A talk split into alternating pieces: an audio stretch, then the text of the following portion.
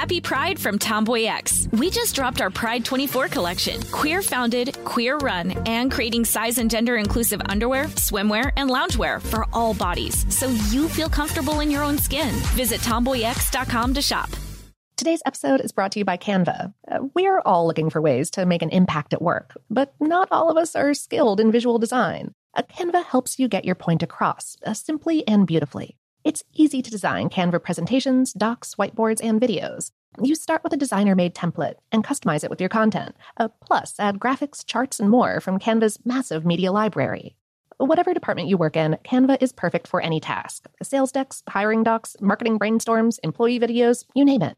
Anyone at work can design with Canva. Start designing today at canva.com. Designed for work. Okay, picture this. It's Friday afternoon when a thought hits you. I can spend another weekend doing the same old whatever, or I can hop into my all new Hyundai Santa Fe and hit the road. With available HTRAC, all wheel drive, and three row seating, my whole family can head deep into the wild. Conquer the weekend in the all new Hyundai Santa Fe. Visit HyundaiUSA.com or call 562 for more details. Hyundai, there's joy in every journey. This episode is brought to you by Technically Speaking, an Intel podcast. When you think about the future, what kind of technology do you envision? Whatever the future holds, artificial intelligence will undoubtedly be at the heart of it all. Join Graham Class as he hosts season two of Technically Speaking, an Intel podcast, and hears from the minds transforming healthcare, retail, entertainment, personal computing, and more with the help of AI. Tune in every other Tuesday and explore the latest technology that's changing our world today and creating a more accessible tomorrow.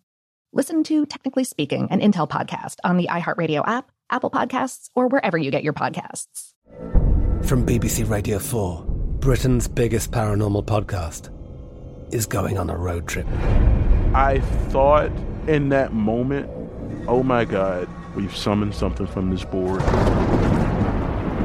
This is Uncanny USA. He says, Somebody's in the house, and I screamed. Listen to Uncanny USA wherever you get your BBC podcasts, if you dare.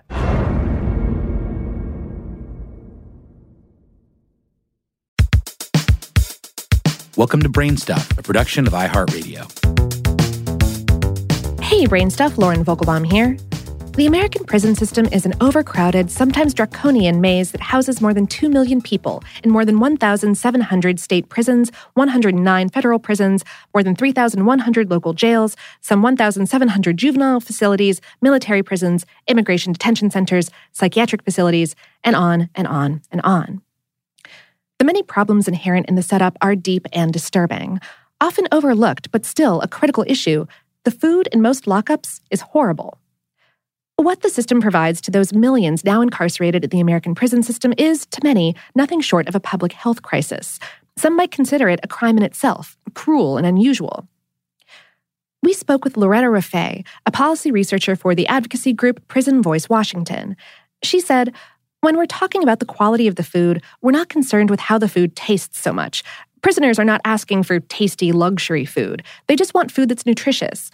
People think that prisoners are asking for filet mignon. That's not it. They're just wanting food that's not processed with a bunch of texturized vegetable protein and unhealthy oils and white flour. They just want fresh vegetables and fruit and a sufficient amount of protein. The challenges in feeding a prison population that large and doing it cheaply enough that the taxpayers who foot the bill don't revolt can't be downplayed. It's expensive to feed that many prisoners. Estimates range in the millions of dollars a year per state. It's complicated, too. As it is on the outside, one type of meal does not fit all. Some inmates require special diets on religious grounds, a kosher or halal, for example, or for health reasons, like gluten or dairy free. The rules on special requests vary from state to state, and even from facility to facility. Many prisons will accommodate requests when they can, but it's not always easy or effective. For example, an inmate in New York went to court in 2018 to force state prisons to recognize his right to meals that did not set off a dairy allergy and that were suitable for his diet as a Nazarite Jew. A federal judge sided with the state, ruling that the prisoner's demands would place an undue burden on the state. Later, an appeals court overturned that decision. The New York case noted that the upstate correctional facility has a kosher kitchen and a kosher meal plan, though that wasn't suitable for Nazarites. But many prisons throughout the nation do not have specialized kitchens because more and more have their meals prepackaged and shipped in from offsite vendors in order to cut costs. A 2016 report by Prison Voice Washington described the situation like this. As Correctional Industries, Washington State's prison food vendor, took over food services around the state, it gradually eliminated all freshly prepared natural food. Without exception, every single main course is now a reheated, highly processed Correctional Industries product with high amounts of sodium. Apart from the occasional serving of beans, lean natural proteins are never served at any meal. Unprocessed meat is never served.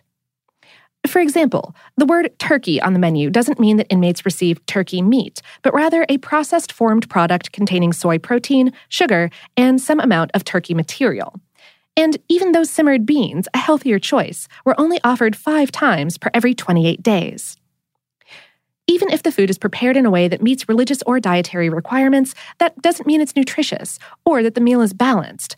Often, if an inmate is, say, dairy intolerant, the dairy from the meal is simply removed. Nothing replaces it.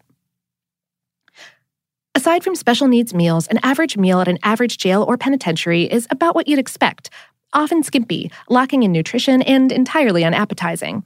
And, of course, cheap. According to The Guardian, in some prisons, inmates are fed on less than $1.20 a day.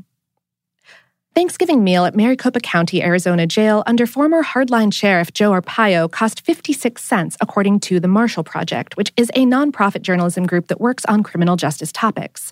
The meal included a cup of carrots, a cup of mashed potatoes, and the main course, five ounces, that's 141 grams, of turkey soy casserole. Rafay said, just go compare those labels to like an organic cat food label sometime. You'll see that there are a lot nicer cat food products that a lot of prisoners would prefer to eat. But they're prisoners, right? And the argument that because prisoners have committed crimes that have warranted incarceration means they don't deserve anything but the food basics ignores a basic truth. Bad food leads to unhealthy eaters. Unhealthy eating leads to health problems, and that leads to excessive healthcare costs. A Department of Justice study in 2011 to 2012, the last year that the National Inmate Study was conducted, reported that 74% of inmates in state and federal prisons and jails are overweight, obese, or morbidly obese. Health conditions that are tied to obesity include heart disease, stroke, diabetes, and cancer. A prison policy initiative analysis found that, quote, correctional agencies spend almost six times more on health care than on food. And who pays for the incarcerated who must be treated for those types of diseases? The taxpayers. So, in the end, cutting cost corners by slapping down meals lacking any nutritional value ends up costing everyone. The National Commission on Correctional Health Care, in a report to Congress titled The Health Status of Soon to Be Released Inmates, points out the wisdom in paying more attention to what prisons are serving than what they're spending on food. The report said prisons and jails offer a unique opportunity to establish better disease control in the community by providing improved health care and disease prevention to inmates before they're released. That starts, advocates say, by putting better food on the tray.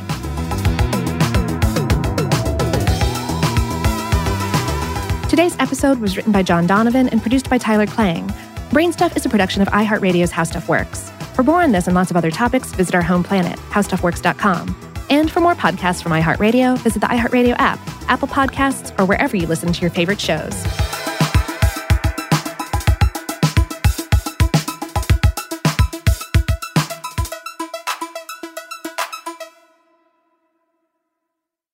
Happy Pride from Tomboy X. We just dropped our Pride 24 collection. Queer founded, queer run, and creating size and gender inclusive underwear, swimwear, and loungewear for all bodies so you feel comfortable in your own skin. Visit tomboyx.com to shop.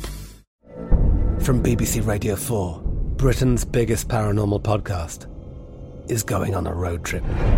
I thought in that moment, oh my God, we've summoned something from this board.